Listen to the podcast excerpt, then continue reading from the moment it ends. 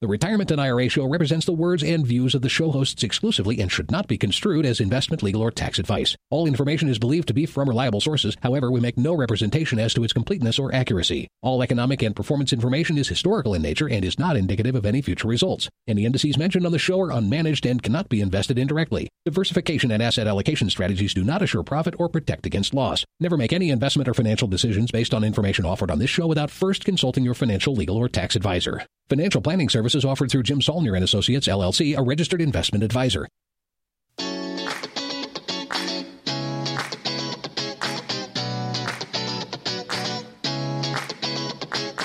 This is the Retirement and IRA show coming to you from beautiful northern Colorado. Join us as certified financial planner Jim Saulnier, as well as Colorado State University finance instructor and certified financial planner Chris Stein, teach you about IRAs, 401ks, annuities, Social Security, pension plans, and estate planning in a fun and enjoyable show. Whether you are listening live in Colorado or streaming from their website or iTunes podcast, Jim and Chris want you to know that they're available to help you plan for your retirement. Just visit their website at jimhelps.com. That's Jim, H E L P S.com, and click the Meet the Team button on the homepage. Now, here's Jim and Chris with today's show.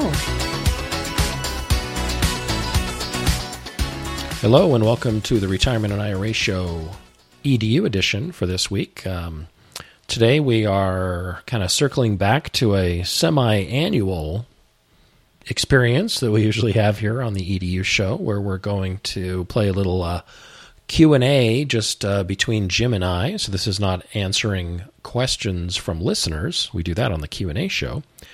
Today, I am going to be uh, the uh, victim of a quiz given by Jim, which is a quiz that uh, the Ed Slott Elite Advisor Program gives to their own advisors on a semi-annual basis. And through this kind of uh, fun little Q and A between the two of us, uh, hopefully we'll have the opportunity to expand a little bit and and uh, teach everybody a few things. Uh, I call myself the victim on this because the Ed Slott Elite Advisors get to take this quiz open book, and uh, I don't have that advantage as I do not have the book. So uh, keep that in mind as I fumble my way through several of these questions. But uh, Jim has, uh, we're not going to go through all the questions. Um, he's going to try to pick the most interesting or useful ones for the show here, but we're going to go through quite a few. Uh, definitely take up today's show, might string into uh, next week's show as well, but longtime listeners will know that we do this uh, uh, periodically, usually every six months or so.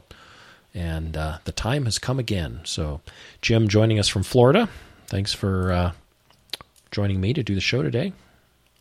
You're welcome, Chris, and welcome everybody from uh, sunny but cool South Central Florida. Well, I guess you would say, yes, yeah, definitely South, but Central Florida. It's the southern part of Central Florida, I guess, is the way I would try to describe where we are in Venice, Florida, mm-hmm. but definitely on the west coast of Florida been cool last few days, which I don't mind at all. I just got in from walking my mom's dogs, and uh, feels like fall. It's like a beautiful fall day outside. Uh, I loved it. Wanted to come home and, and run through the pumpkin patch. That's what fall makes me think of. Which means all the locals there are freezing, right? Oh yeah, my mom is freezing her her you know what off. Uh, she she thinks this weather is miserable. Um, I I'm just eating it up. I don't mind it at all. Now, if I was at the beach, I probably would want it a little bit warmer. But, uh, anyways, greetings from Florida. I will be extending my stay in Venice an extra week, folks. My sister uh, is back from her vacation with her boyfriend, and I was scheduled to fly home in a couple of days. But uh, there's been a medical issue on my sister's side of the family that she married into and she needs to head home to Massachusetts to kind of assist with a lot of stuff heading uh, that's uh, impacting uh, her married side of the family. So I didn't want to leave mom alone while my sister was gone. So I have volunteered to stay in Florida an extra week. So I won't be home to Colorado until I think the 3rd now of March. I think I'll head home around Sunday, March 3rd. I was supposed to head home Sunday, February 25th, but now it'll be March 3rd. So unlucky Jim has to stay in Florida for one more week of Florida weather. And hopefully it will not get hot and humid uh, during uh, that extra week here. I, I love being down here, but I don't like the heat and humidity of Florida. And I don't think in March I'll, I'll hit it quite yet. So, just to clarify for our listeners, because I'm sure a few have a question after what you just said. Um, what did I say wrong now? Your, Jim's sister is not simultaneously married and with a boyfriend. Uh, Jim, Jim's, Jim's sister was married yeah. in the past and uh, uh, is not currently married, but that side of the family is where this issue exists. And then there's this separate boyfriend. So, uh, Correct. Just wanted to make right. sure everybody. everybody well, wait a minute. She maybe she's one of those polymorous or whatever. But she's not. She's not. no, don't, true. don't. You know, your your sister might listen or something, or someone who knows your sister. Let's not start rumors. yes, my sister was married in the past, and that married side of the family is having a health issue. Someone on that side of the family.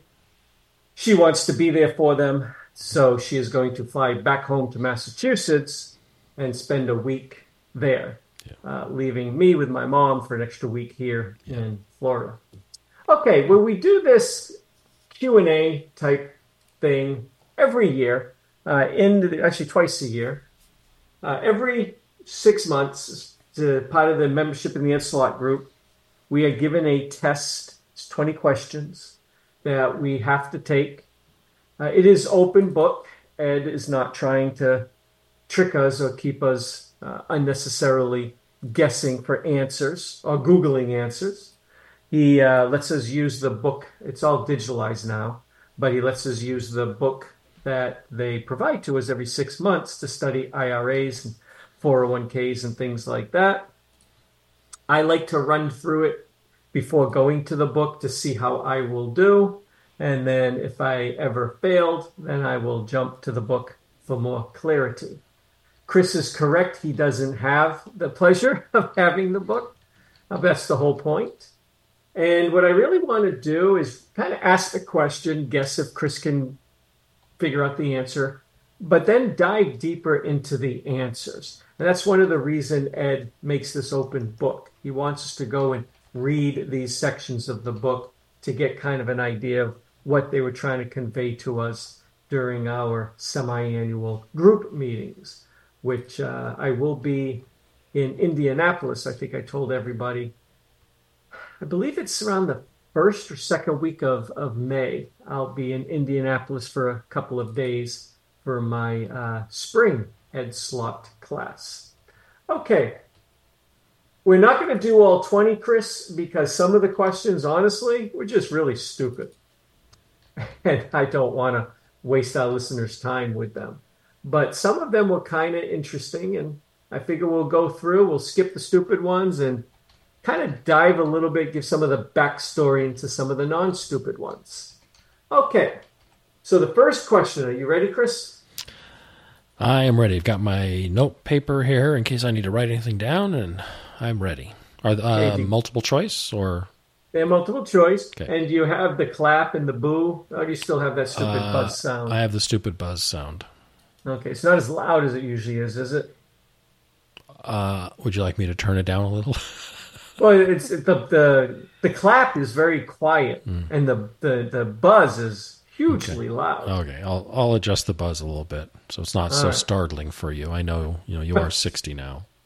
I am. I am sixty, and I'm wearing headphones right now, so it scares me.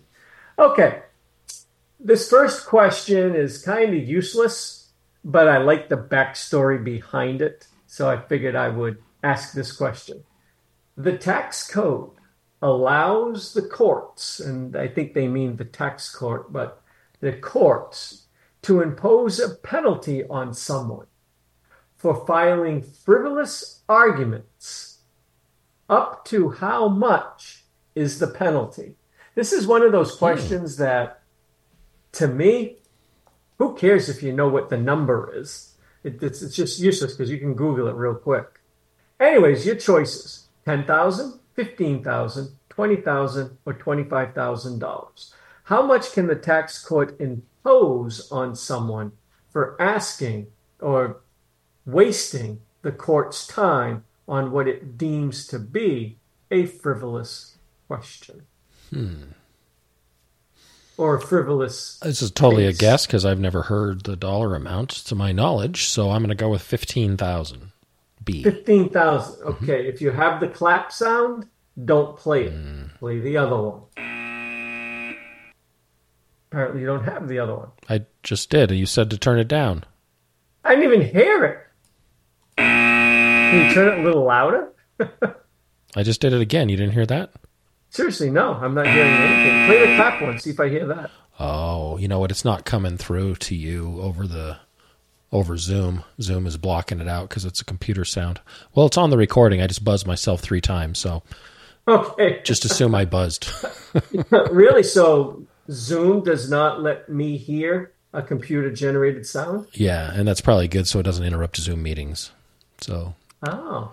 I could probably set it another way, but but that's what it's set to right now. So All right. So, anyways, folks, I have to trust that Chris actually played the buzz sound two or three times now, uh, because yours truly didn't hear it. Twenty-five thousand, section six six seven three, a one of the tax code allows the tax court to impose a penalty of up to twenty-five thousand if the court feels that a taxpayer is acting in a manner to delay the court proceedings or has taken a position that the tax court deems to be frivolous and or groundless. The purpose is to, defer, is to defer, deter, excuse me, a waste of judicial resources. I like the case that Ed was referencing when this question uh, came up. This case was settled uh, one day after Chocolate Cake Day in 2023. So you should know what day that is, Chris. chocolate cake day? Chocolate Cake Day. Like your personal chocolate cake day or there's actually a recognized chocolate cake day? There probably is a recognized Chocolate Cake Day, but I'm referencing my personal. Longtime listeners will know what I'm talking about. They should be shouting out the day after Jim's birthday. Right. July Exactly. 24th, right?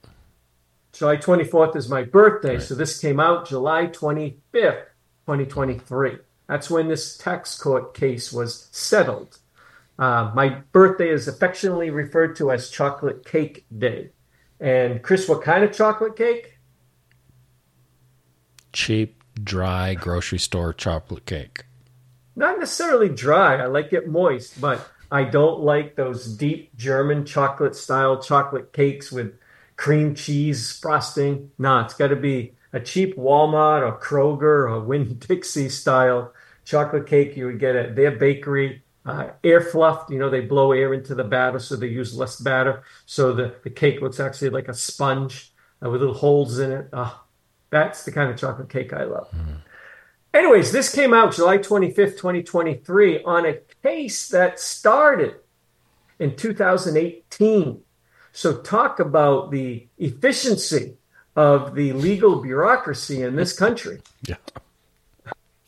But what happened, folks, in 2018, a gentleman, we're going to give his real name, we're not going to call him George. This is a tax court case, it's all public record. A guy named Reynold Harvey worked for the New York City Transit Authority, and he received $80,764 of wages from the City of New York Transit Authority. He also took a $3,099 distribution from the City of New York retirement plan. And when he did that, he was under the age of 59 and a half. He never filed a 2018 tax return, nor did he pay any taxes on the distribution.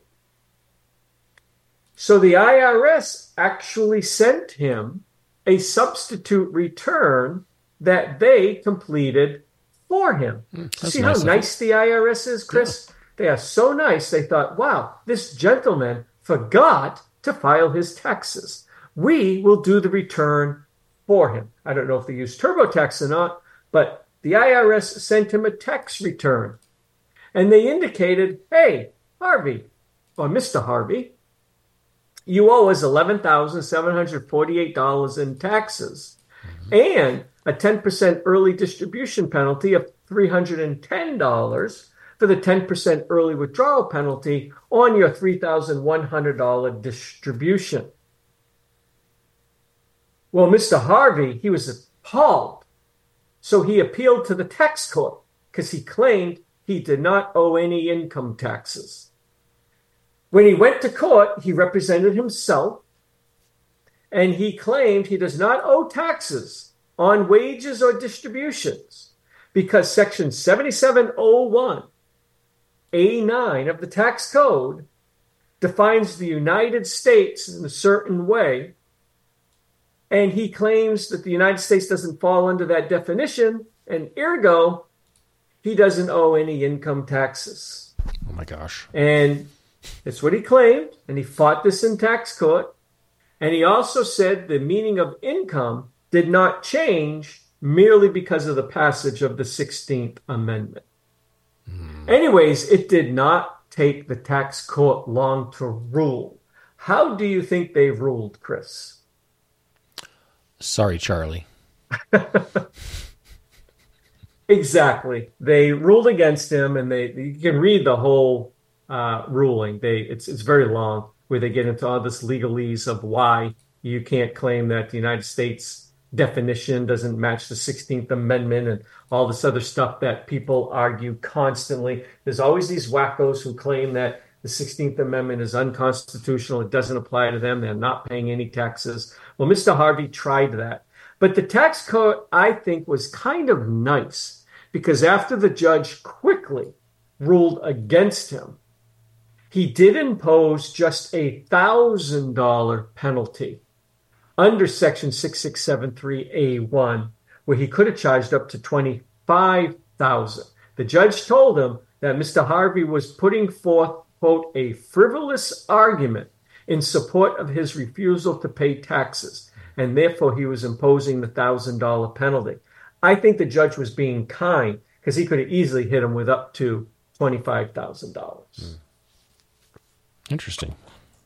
Yeah, I thought a little bit of the backstory on that.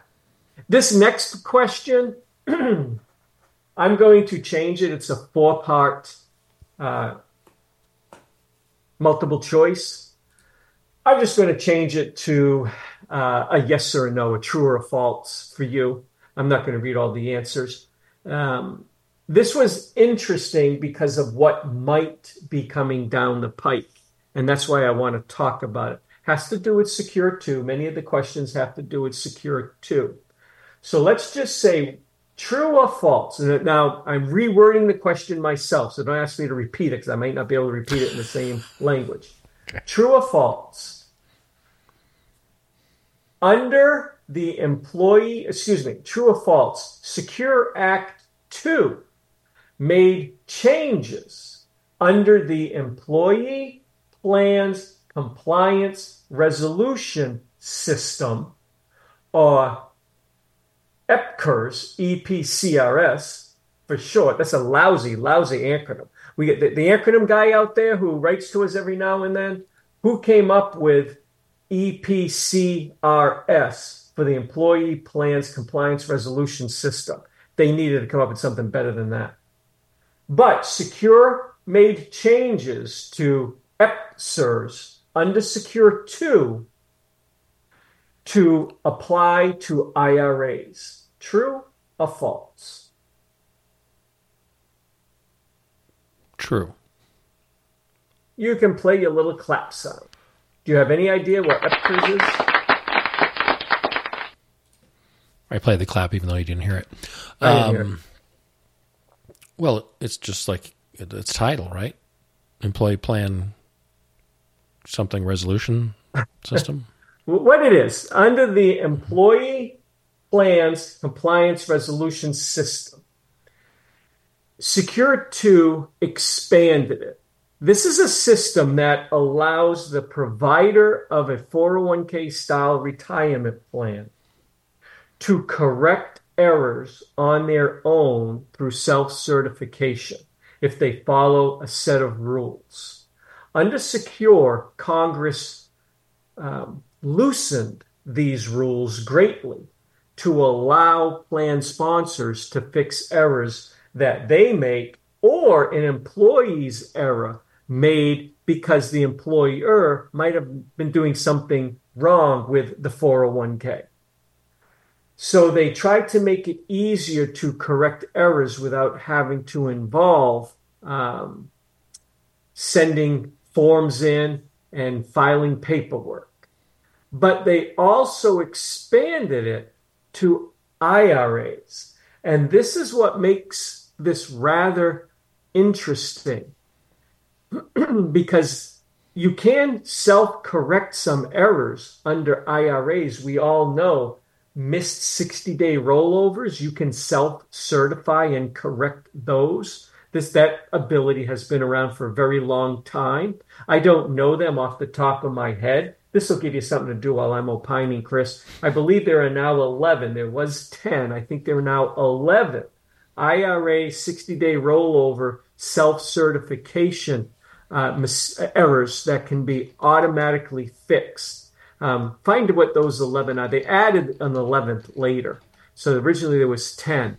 And if your missed 60 day rollover is caused by any of these 10, now 11 items, you don't have to file any paperwork. The custodian doesn't have to do anything. You just certify to the IRS, hey, I missed completing the 60 day rollover, but I am certifying it's because of one of my 11 get out of jail free cards. And it's as easy as that to fix a missed 60 day rollover, assuming, of course, you truly do qualify for one of the 11 get out of jail free exemptions. So Congress's intent was to make many of the errors that employers make with their 401ks and to a lesser extent employees as easy to fix as that. But they turned around and they also said, hey, we want to allow people to also fix errors that they may make with their IRAs as easy as it is for employers to fix errors with 401k plans. This was never allowed before until secure. Now, it was supposed to take effect now. However, Congress wrote specifically that it does not take it, it does take effect effective this year 2024 but they gave the IRS until the end of 2024 to specify which errors are they going to allow a person to self certify and fix on their own? And they the uh, IRS came out last year. Everybody know remembers notice 2023-43, which adds some clarity to Secure 2 um, the IRS specific and said self correction is not available for IRAs until we, the IRS, complete a revision, which may not happen before December of 2024. So I'm going to guess they're going to take the full year Congress gave them a deadline of December 29th. I'm going to guess December 29th is the last business day of 2024 because Congress gave them until December 29th of 2024 to put what changes in place that people can self certify. I'm intrigued by this because Ed spent a lot of time talking about errors that he feels we might be able to fix with self certification. It's not a blanket get out of jail free card, folks. They're going to have to be, they being the IRS, is going to have to be very specific. If you committed this error and the error was caused by any of these reasons, you can fix this on your own and just certify these reasons apply to you. That doesn't keep you from getting audited. And be prepared for a letter audit if you self certify, asking for explanation. Okay, hey, you self certified and you said this thing was the reason why. Show us proof. So they're still going to want proof, but it's going to be easier to fix errors. Ed feels these could be some errors that you might be able to fix a little bit easier. Violating the once per year IRA rollover rule. He feels that one might be able to be fixed through self certification. Hmm. Again, not blanket, but with very specific reasons. Violating the same property rule. A lot of people don't understand this. If you're doing an IRA rollover, as you know, you can distribute assets out of an IRA. You don't have to distribute cash. So if you took a distribution of an actual share of something out, and this happens to people all the time, they don't want to sell an investment, but they want to get it into another IRA at another custodian quicker than a transfer, I guess. So they distribute the asset out into their brokerage account and they think, hey, I now have this investment in my brokerage account. I want to keep it there for one reason or another. I'm going to put cash back into my IRA. Or the other way around. They distribute money out of their IRA. Maybe they spend it and they're thinking, God, I got to put $30,000 back into my IRA within 60 days. Hey, I've got $30,000 of shares of XYZ stock. I'm just going to move that stock share in. I'm still moving $30,000 in. It's just stock. Rather than me selling the stock and then having to buy it back inside my IRA, I'm just going to move the stock in worth 30,000. That's a violation of the same property rule. It's not allowed. Ed feels maybe that will be able to be fixed, folks. Recharacterizations of Roth conversions, which cannot be done. And I don't know who would ever do a recharacterization because no custodian allows them anymore. But if somehow you snuck one through, and you recharacterize a Roth conversion, you can still recharacterize a Roth contribution, but not a conversion. Ed thinks you might be able to fix those. Modifications of 72T, he feels you may be able to fix. He also feels maybe um, you're going to be able to easily fix missed RMDs and perhaps excess IRA contributions. These are things that he identified as prime candidates for the expansion under Secure Act of allowing IRAs now to have certain self certification fixes for common problems without having to apply for a private letter ruling, which can cost up to $10,000. Did you find for my example the 10 or 11 get out of jail free excuses on missing a 60 day rollover? I did, and it's 12 now total. It's 12 now. Mm-hmm. Okay. A through so L. What are they? So this is directly reading directly from Revenue Procedure 2020 46. So I like to state that so you know I'm going straight to the horse's mouth and this is uh, under the section reason for missing 60 day deadline. Uh, you can essentially uh, self certify and fix this if you had one of the following reasons for missing the 60 day period, the 60 day deadline on a 60 day rollover. The reasons are an error was committed by the financial institution. Uh, the distribution having been made in the form of a check was misplaced and never cashed. The distribution was deposited into and remained in an account that the taxpayer mistakenly thought was an eligible retirement plan. We've seen that before. The taxpayer's principal residence was severely damaged.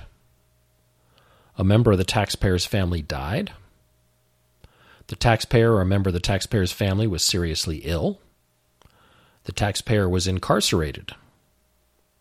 Restrictions were imposed by a foreign country a postal error occurred. The distribution was made on account of a levy under uh, Section 6331, and the proceeds of the levy have been returned to the taxpayer.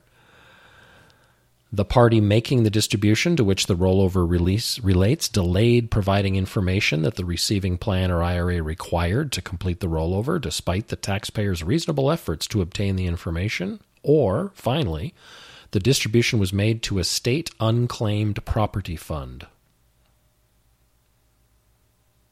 Those are the 12 get out of jail free cards if you want to use uh, Jim's terminology. Right. So if you're doing a 60 day rollover, which everybody should know if you're listening to this podcast what it is, that's when you take money out of an IRA, take it out physically. It's money, it's dollars, you got it. Or you could take shares out, but you got to make sure you put shares back in. And you can do whatever you want with the money for 59 days.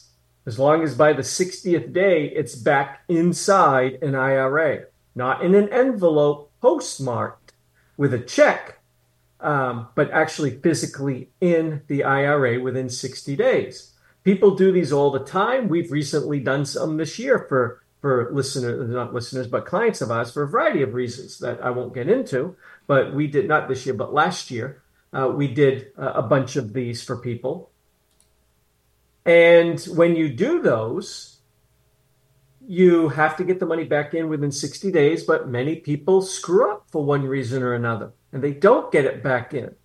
If the screw up is caused by one of those 12 reasons, you can just put the money back in to your IRA and certify to the custodian. You got to follow rules. You got to send a letter and certify and keep a copy, and the custodian keeps a copy. And then if you're ever audited and the IRS wants proof, that you truly did qualify, that's where we'll send you a letter audit asking for proof. But that's how easy it is to fix a missed 60 day rollover. Now, if you don't qualify for one of the 12 reasons and you self certify, you do run the risk that the IRS will audit you and then you're not going to have proof. And then you're going to run into a whole host of issues, but you're not supposed to do that. Yep. So does that all make sense? I think so. It'll be interesting to see what the list ends up being after they're done. Yeah, and not only what are they going to let you fix, what will be the get out of jail free excuses that will mm-hmm. allow mm-hmm. you to get up? Um, they have to do it by December 29th. Okay, this next question, I like the backstory to this, and it's going to be something that we can chat about a lot because it's a very, very sad case. Okay. Replacing dollars in an IRA as a restorative payment, quote unquote, restorative payment, is permitted under which of the following reasons? Punitive damages received following a lawsuit, poor investment returns, compensatory damages received following a lawsuit, or interest accrued. What would be the acceptable reason for making what the IRS calls a restorative payment to your IRA?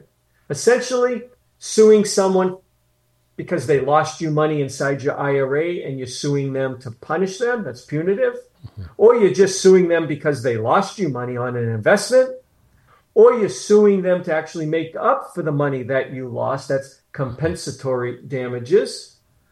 I don't understand interest accrued, so I'm giving you a little hint. It ain't that answer. It's like they threw that fourth one in there because they had no better thing to put in for, for number four.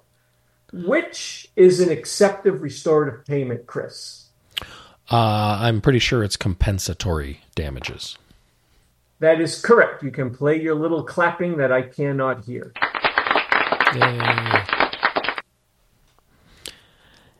Yeah, because cons- compensatory is just kind of putting you back and uh, making you whole again. So if uh, whatever the event caused a distribution out that was, you know, harmed you in some way, and this is to fix it, they're allowing you to put that part back in. Um, punitive damages are almost thought of as like a profit to you in some way. It's extra above and beyond just making you whole. So that's not allowed to to to happen. So that that was my thought process on the compensatory. Yes, and that is true. So let's look at kind of the backstory that Ed was sharing with us when he was explaining what was going on, because it ties down to Ed's belief that as people age, they should work with a financial planner. Now, this is Ed talking, not me. He, really, he believes passionately in that, though. If for no other reason but to watch out for things that you might be missing due to cognitive decline. So the story started in 2017. The tax court case, this is all public knowledge, so I'll use real names, didn't come out until one week before Chocolate Cake Day in 2023. Mm. So can you guess what day that would be, Chris? Uh, that would be July 17th. July 17th, 2023. Very good. You catch it on the Chocolate Cake Day. But it all goes back to 2012. So, so what happened is this. I'm pretty sure, excuse me, all goes back to 2014, not 2012. Okay. This is from the tax court who had to rule uh, in this case. The facts of this case, and this is quotes directly from the tax court, the facts of this case are undisputed and disturbing. And then the tax court goes on to explain what was happening. Dennis and Suzanne Gomas, G O M A S, not Z, Gomez, Go, it won't be Gomez. Gomez, is that how you pronounce that? Mm, that's my guess, but I'm not sure. Okay. Dennis and Suzanne Gomas. They ran an online pet food business in New York. And according to them, a woman named Jennifer Taylor was their business manager. And she began stealing their inventory. She also took their customer list and sold them to competitors. And she failed to adequately supervise their employees. So, overall, a pretty crappy business manager. Stealing inventory, selling customer lists, failure to monitor uh, and track employees themselves.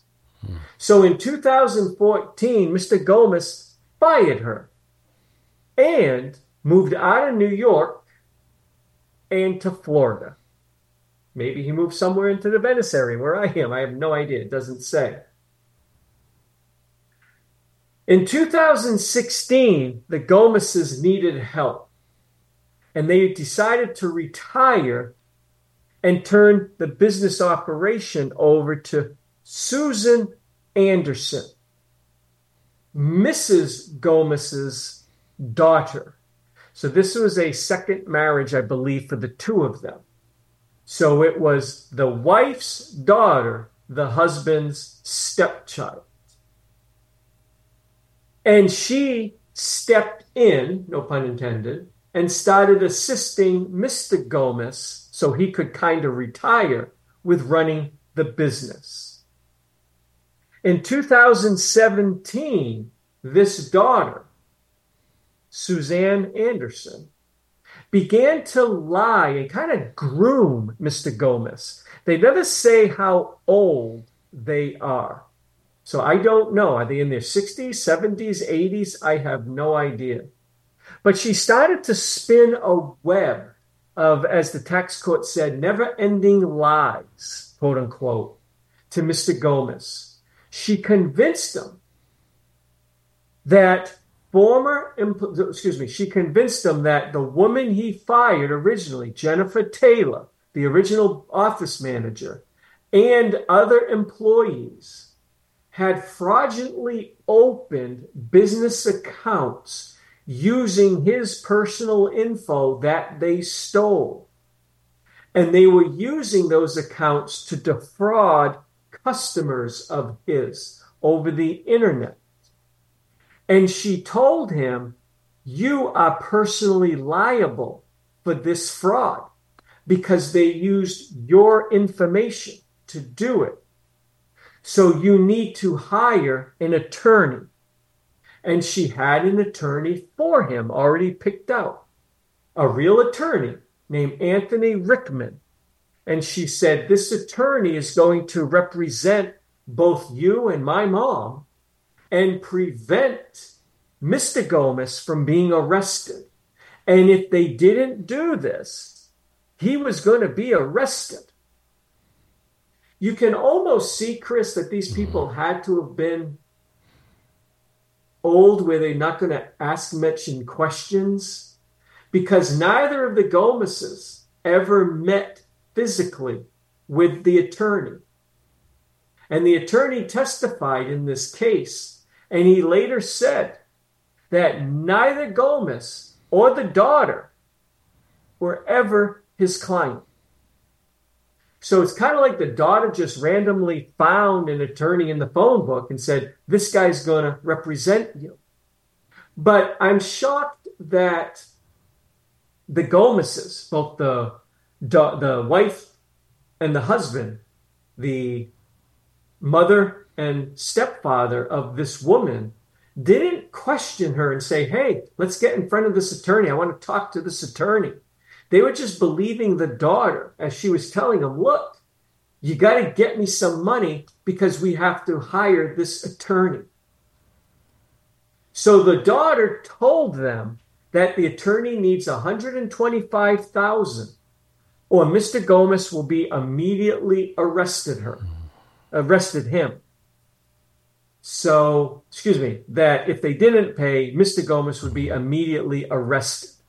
So they gave the daughter 125,000. Later, she said the attorney needed an additional $13,000.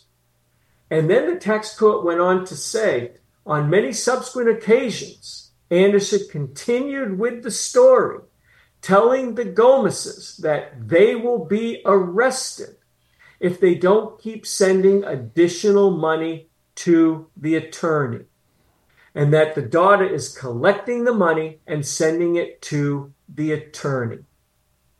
By the end of 2017, they had given the daughter $1,175,000 in distributions that they had to take by then from their IRA and pension.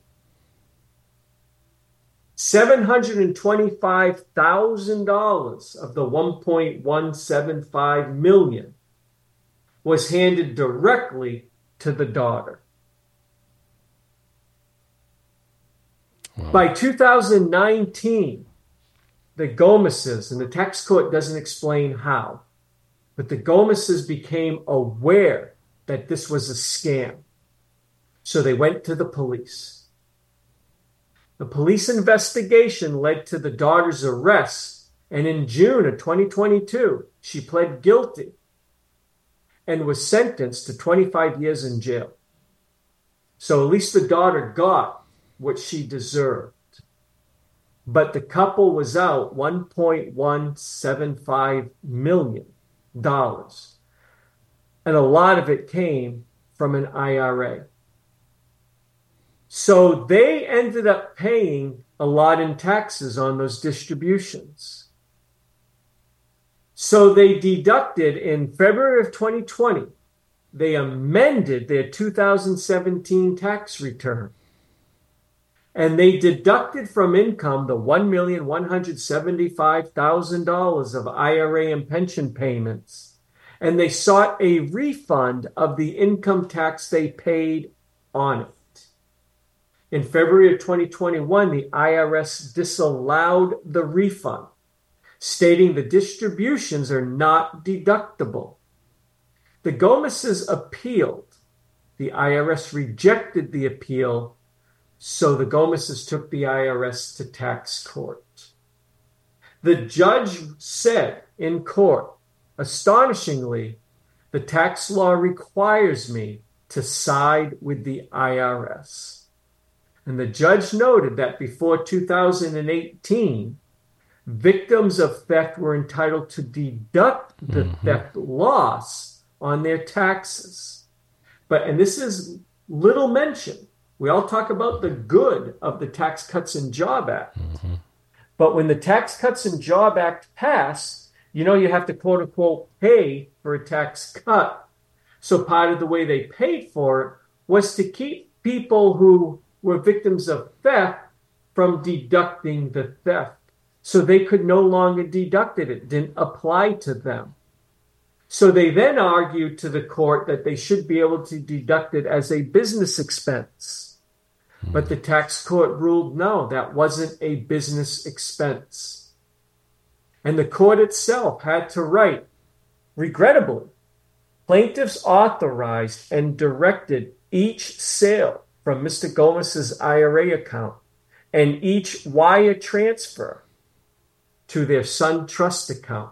They freely exercised their discretion over the expenses paid from those accounts, including the handouts to Anderson, that's the daughter.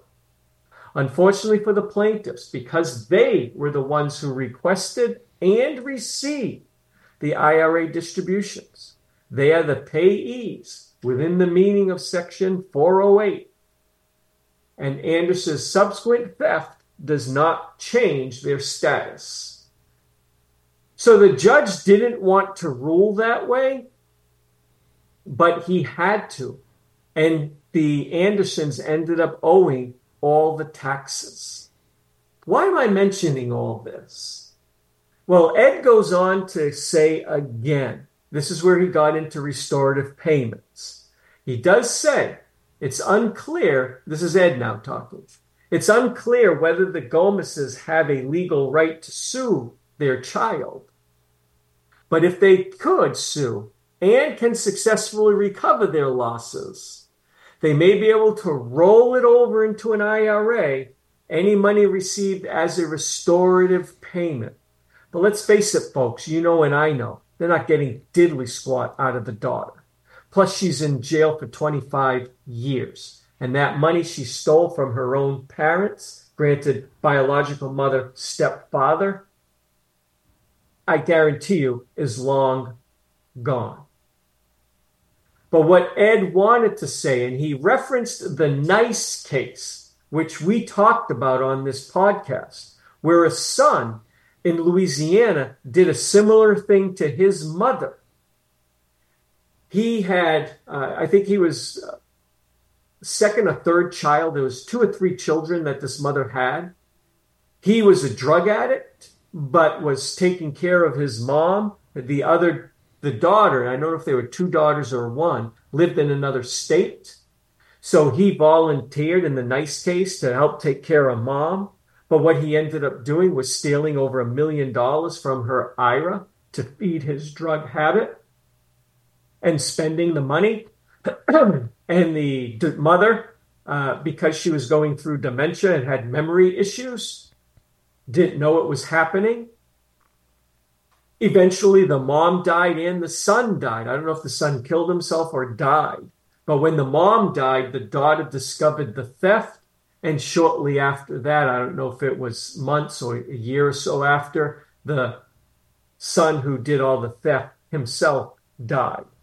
So the daughter filed for a refund of the mom's taxes paid, and the tax court denied it. Said, no, the mom took the money out voluntarily, uh, even though she was going through some issues, but they were still paid to her she's liable. There's no refund. I think they were asking like $400,000 back in refund. By the time the daughter discovered the theft, all the mother's money was gone. What Ed mentioned to us and what I'm mentioning to you again, his point is, and there's no case for sure, but he feels a crucial role that any, and I'm reading from Ed now in our manual. These cases are a dramatic illustration the crucial role an advisor can play as a watchdog over a family's finances. an engaged and attentive financial advisor surely would have noticed and questioned the very large IRA distributions that were being made regularly in the Gomas case and questioned them about it, acting as a gatekeeper to be able to detect and question this type of elder abuse and fraud can provide value to any family. Now, this is Ed's opinion, not mine, but it's an opinion I happen to strongly believe in.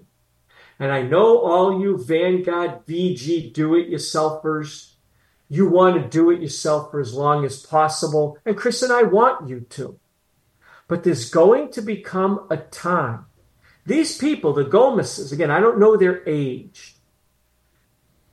They were business people. They were running a fairly successful pet online pet food sale thing out of New York.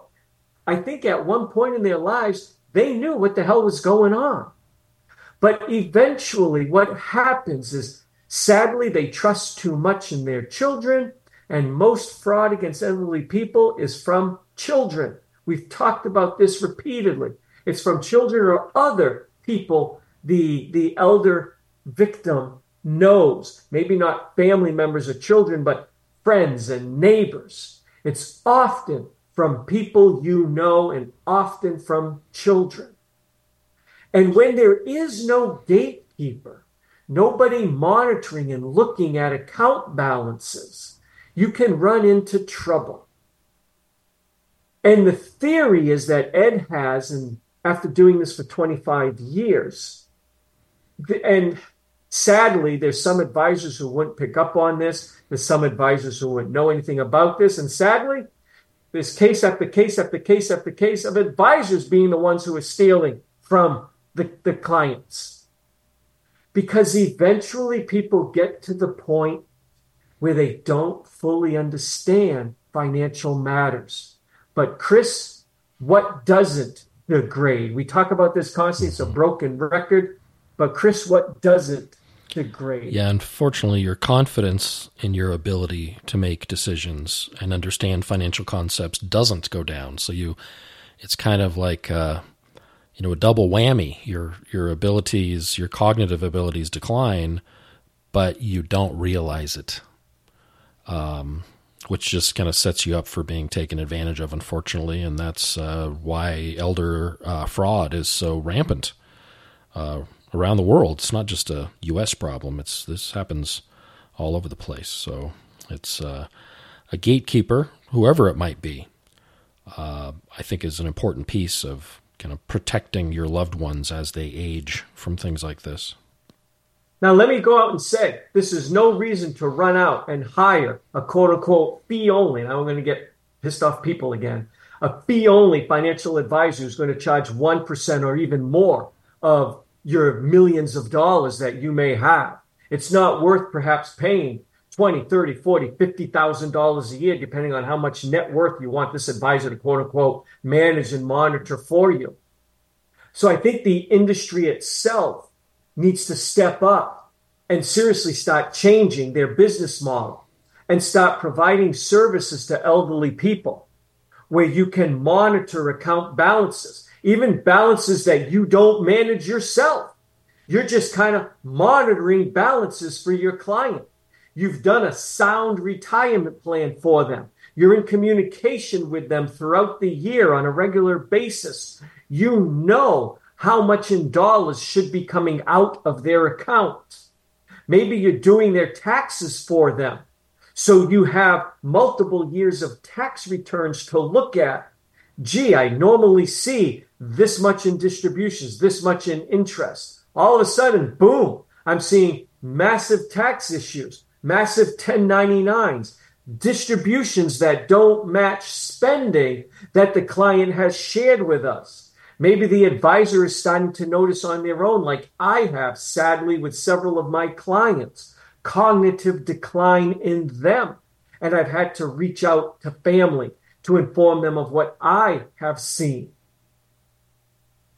I don't want to get any deeper into it than that. I just want to encourage you to be on the lookout. Most of you people listening to this, you're still in your 50s and 60s and probably 70s, and you're still cognitively here. You've got time to figure this out. But I do think eventually having an impartial, not a family member, because they could be the very ones who are stealing from you, but just having a gatekeeper. I like how Ed words it a gatekeeper. The one thing I will share everyone knows because Chris and I have talked about this.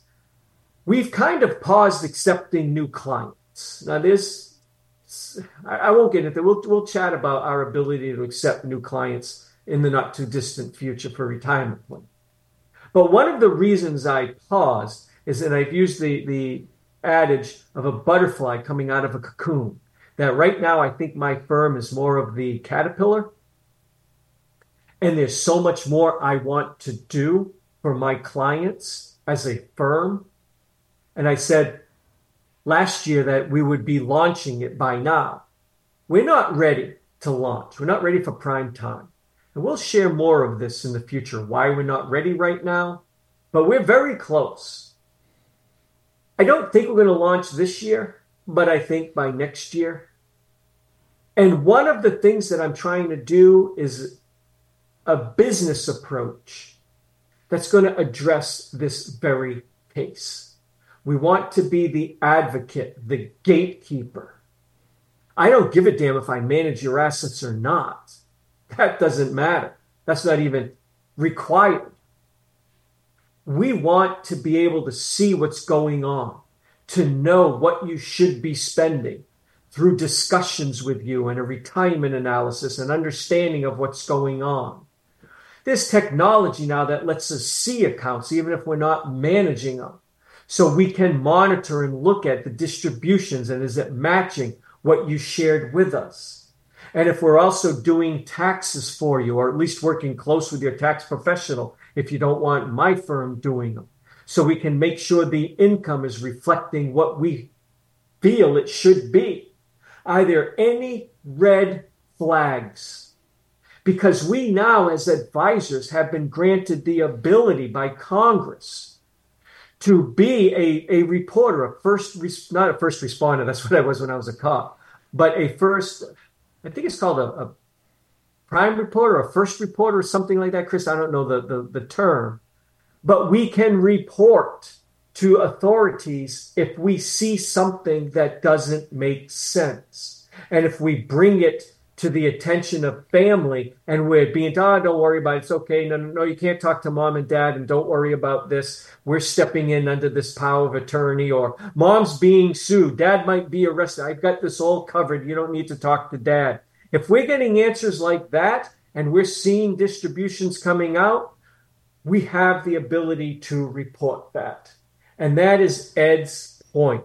And he writes in here that perhaps if there was a gatekeeper, a competent advisor could have alerted authorities that something's not making sense. I'm going to encourage advisors who are listening to this to contemplate offering services like that. But I'm also going to encourage you, the listeners, eventually you may want to find a firm offering a service like that. And if they insist on quote unquote managing your assets to do it, tell them to go pound top. It shouldn't cost you forty, fifty, sixty thousand dollars a year in AUM fees just to have some competent person looking over everything and understanding what you should be spending every year, what your tax liability should look like, what your benefit, who your beneficiaries are, just a good picture of what you have. So it kind of gives you a little bit of an idea, folks, as well, of the butterfly that we will be launching. And it's not a service that everybody needs. We're still going to have a a la carte service where people hire us for a retirement plan. We don't have to manage your money. We give you our thoughts on your retirement. We tell you what we think you should do. That's not going away. But there's going to come a time in everyone's life where they're going to say, hey, you know what? I need this. I want this. I need somebody making sure no one's taking advantage of me. Anything you want to add to this, Chris? Yeah, I think it's something that um, you know falls into that not realizing that your cognitive abilities in this area have diminished. So you oftentimes don't think to reach out for yourself for help for that gatekeeper uh, if you wait too long. So I think it's something when you're maybe you know fully processing things earlier in your retirement planning uh, for yourself, if you're a do-it-yourselfer, is proactively put a plan in place for this. That at some point, you know, you're bringing in somebody to kind of watch over some of these things uh, in some way without being overcharged for something like that, even if it's that simple part. It's going to be hard to get just that as an a la carte, just that by itself. But I don't think you need the the full Monte doing everything um, uh, for a very high fee in order to get this one element. Uh, there's got to be, you know, a balance, if you will. But include this in the list, your your checklist of things to put in place for the older you that the older you will benefit from and appreciate. Uh, as the younger you puts together the plan for the older you. Okay. That's why I wanted to share that story, folks, and, and answer this, or excuse me, ask this question.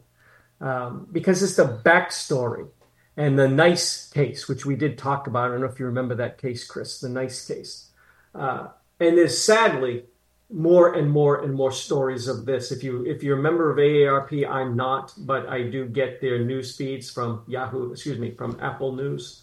And they recently had an article in their magazine talking about the amount of money, and it's billions, folks, billions, 20 something billion a year estimated stole from elderly people, and how most of the crime, that's only from the reported crimes, most theft goes unreported because the elderly person is either embarrassed when they figure it all out or it's from family members and never gets reported. Yeah. So, anyways, eventually you VGs, you're going to have to bite the bullet and eventually get help. We talk about this all the time under our aging LTC uh, aspect of our fund number calculation. And we'll be doing a whole series of shows uh, in the not too distant future, I think in another month or so. A whole series of shows again on our approach, how we do it, the fund number, or updating the, the series we did almost four years ago, more than four years ago now. But under our approach to the fund number, we'd have an aging LTC um, analysis we do. And I try to get people to understand aging and long term care are two different expenses. How are you going to pay for just growing old? That's the aging related expenses. And we give examples all the time. What if you need to hire someone to come clean your house? What if you need to hire someone to come take care of your landscape? Need someone to come in and do maintenance around your home, a handyman that you used to do yourself, but maybe you can't go up and down the ladder anymore. I have high ceilings in my current house. It's a ranch home, but high ceilings. What if I don't move to uh, Ohio and I stay there? I have to go up on a 12 foot step ladder that I have to change the battery in the very highest part of my house. Think I'm going to do that as a 75, 80 year old going up on a high ladder? That's, no, I'm going to have to hire someone to come do that. I'm going to hire a handyman. So, growing old, we don't think twice about paying people to come help us do things we can't do ourselves. Yet, VGs, you're aghast to hire someone to help look over your finances.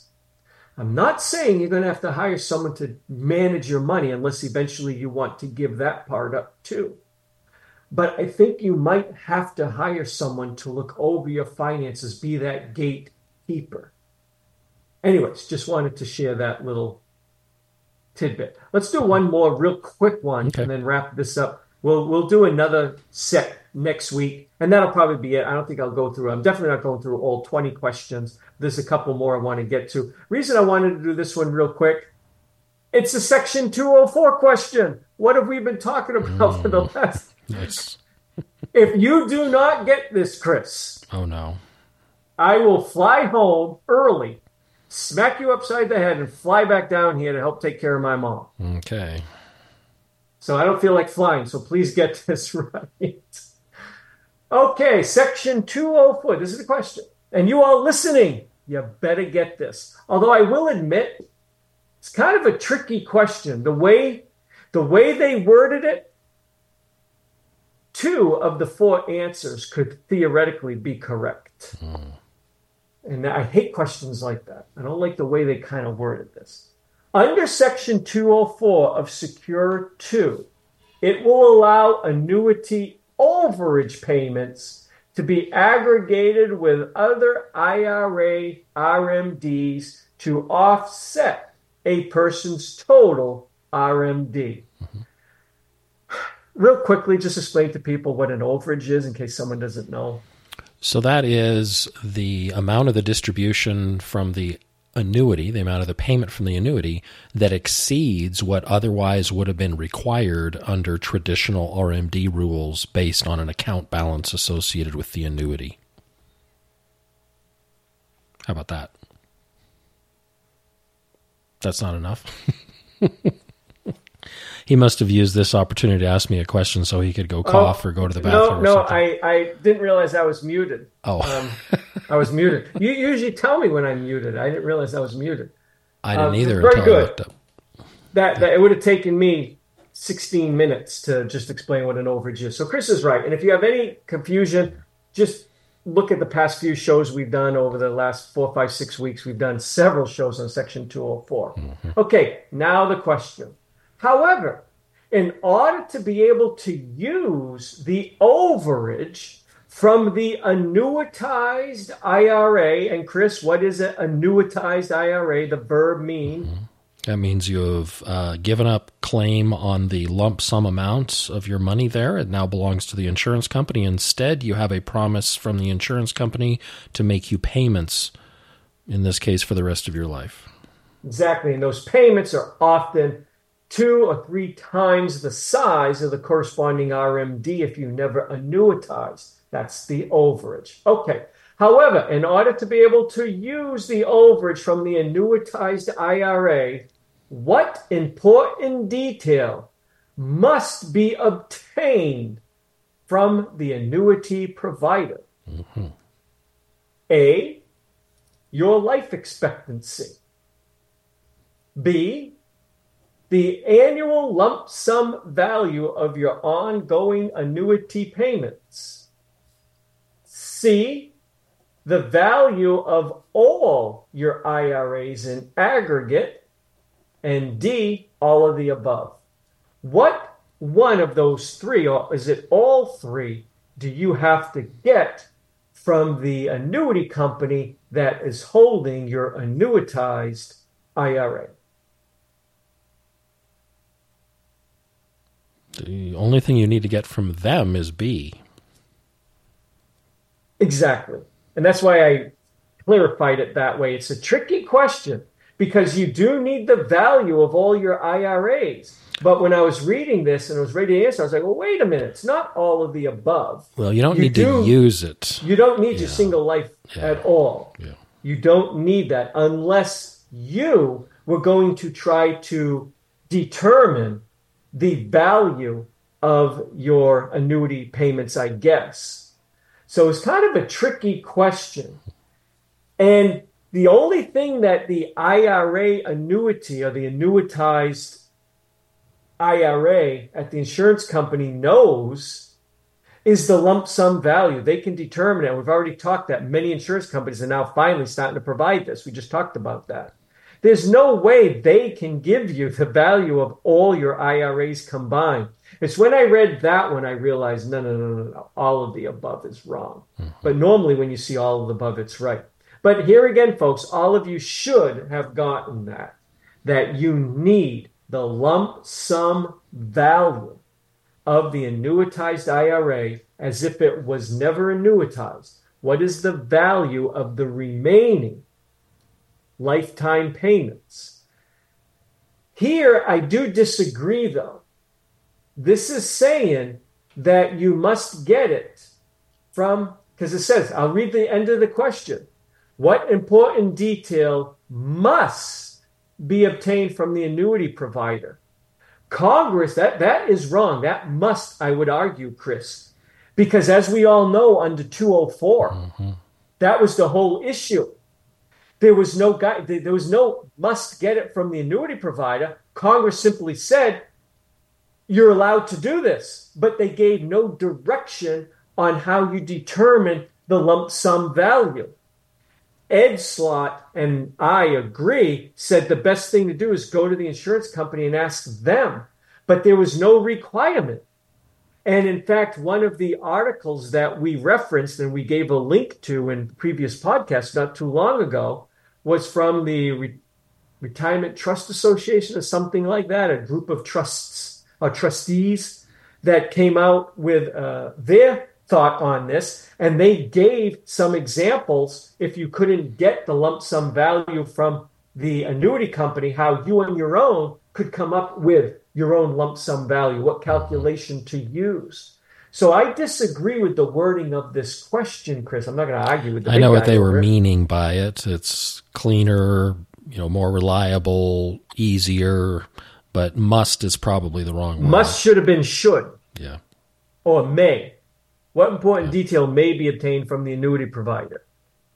But it's not a must, folks. You can still, on your own, determine what you feel is the lump sum value of that annuity.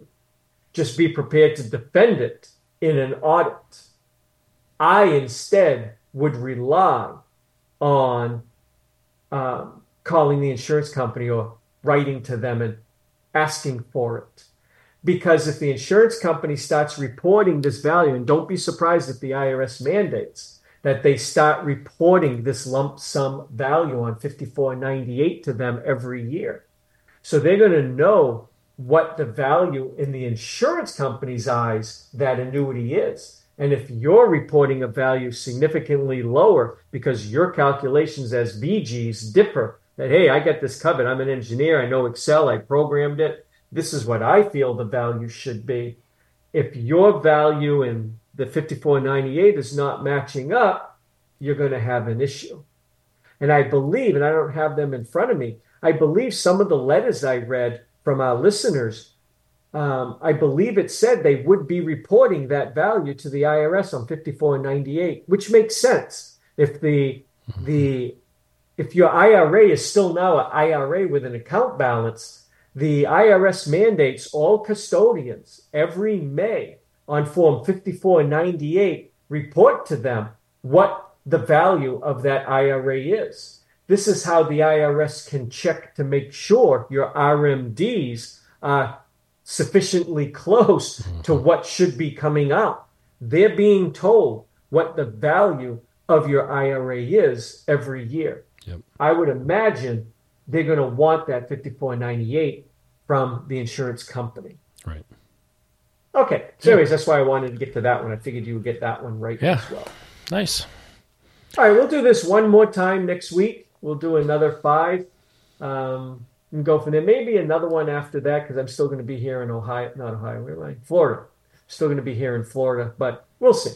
But we'll do at least one more show uh, okay. with some more questions from uh, the Ed Slott semi-annual test. You okay. did good, Chris. Well, thank you, and I'll see if I can figure out how you can hear the clapping and the buzzing sound for our next. Oh, I don't need session. to hear as long as you're playing. I trust you that you're playing. okay. So you could actually be playing a recording that says like Jim Jim sucks, and I wouldn't even know. Right? I could so now. Now that I know you can't hear it, yeah, I'll redo my soundboard here, so I have other options until I listen to the podcast one, which I hardly ever do. I was going to say you don't. So you, you we could, don't have to listen to it. We were part of it, right? you, you, could be playing a recording for all I know that says Jim is an idiot, uh, but oh, Jim is a really nice guy, and I love working mm-hmm. for him. That would be yeah, a nice one. Or I could be changing your voice into like Alvin and the Chipmunks or something. That's right. I wouldn't hear that either. Yeah, exactly. Well, thanks everybody for listening, and uh, hopefully you did pretty well taking the quiz uh, as uh, you know on your end. If you want to uh, participate again in more quizzes next week, we'll do some more. We'll see after that. We'll decide how many good ones are. I I know you're not doing all of them, so maybe there won't be enough good ones to do a third show, but we'll likely do it again next week. If uh, you're more in tune or more interested, or I guess also interested in our traditional Q and A show, that one's coming up in a few days. Uh, if you want to send in your own questions, you know how to do it. Send those questions directly to Jim, jim at jimhelps.com. Uh, put in the subject line that it's a question for the podcast itself. And uh, on a Q&A show, which this was not, this was an EDU show technically. On a Q&A show, we'll hopefully get to your question. So you enjoy your cool Florida fall weather down there. We're having uh, sunny and 65, mostly blue skies here in Colorado. I'm going to head out for a walk here right after uh, I'm done with the recording and uh, uh enjoy wow, the fact that it sounds better. Yeah, it's uh, it's 64 here, so Colorado is one degree warmer than I am right now. yeah, I think it's 65 outside my house right now and sunny, so it's lovely. Wow. Very lovely. Yes, very lovely. No wind or anything. No, there's no beach close by, but the rest of it's pretty good. Okay. So take it easy. We'll be back with everybody next week with a brand new show. You have listened to Jim on the radio, read his quotes in the media, and enjoyed his banter on iTunes. But even now, you may wonder what sets Jim Saulnier and Associates apart from other financial planning companies. The answer is quite simple. Jim's diverse team of professionals specializes in retirement planning. They form a lifelong relationship with you and measure their success not through product sales, but through the security and prosperity you may achieve in your retirement. Jim's entire team shares his unwavering commitment to placing their clients' best interests first while offering their services at fair prices with full disclosures. The professionals at Jim Saulnier and Associates are available to assist you with your retirement planning needs. Visit jimhelps.com to schedule your complimentary coffee and a second opinion meeting. That's jim, H-E-L-P-S dot com. Or call 970-530-0556. The Retirement and IRA Show represents the words and views of the show hosts exclusively and should not be construed as investment, legal, or tax advice. All information is believed to be from reliable sources. However, we make no representation as to its completeness or accuracy. All economic and performance information is historical in nature and is not indicative of any future results. Any indices mentioned on the show are unmanaged and cannot be invested indirectly. Diversification and asset allocation strategies do not assure profit or protect against loss. Never make any investment or financial decisions based on information offered on this show without first consulting your financial, legal, or tax advisor. Financial planning services offered through Jim Saulnier and Associates LLC, a registered investment advisor.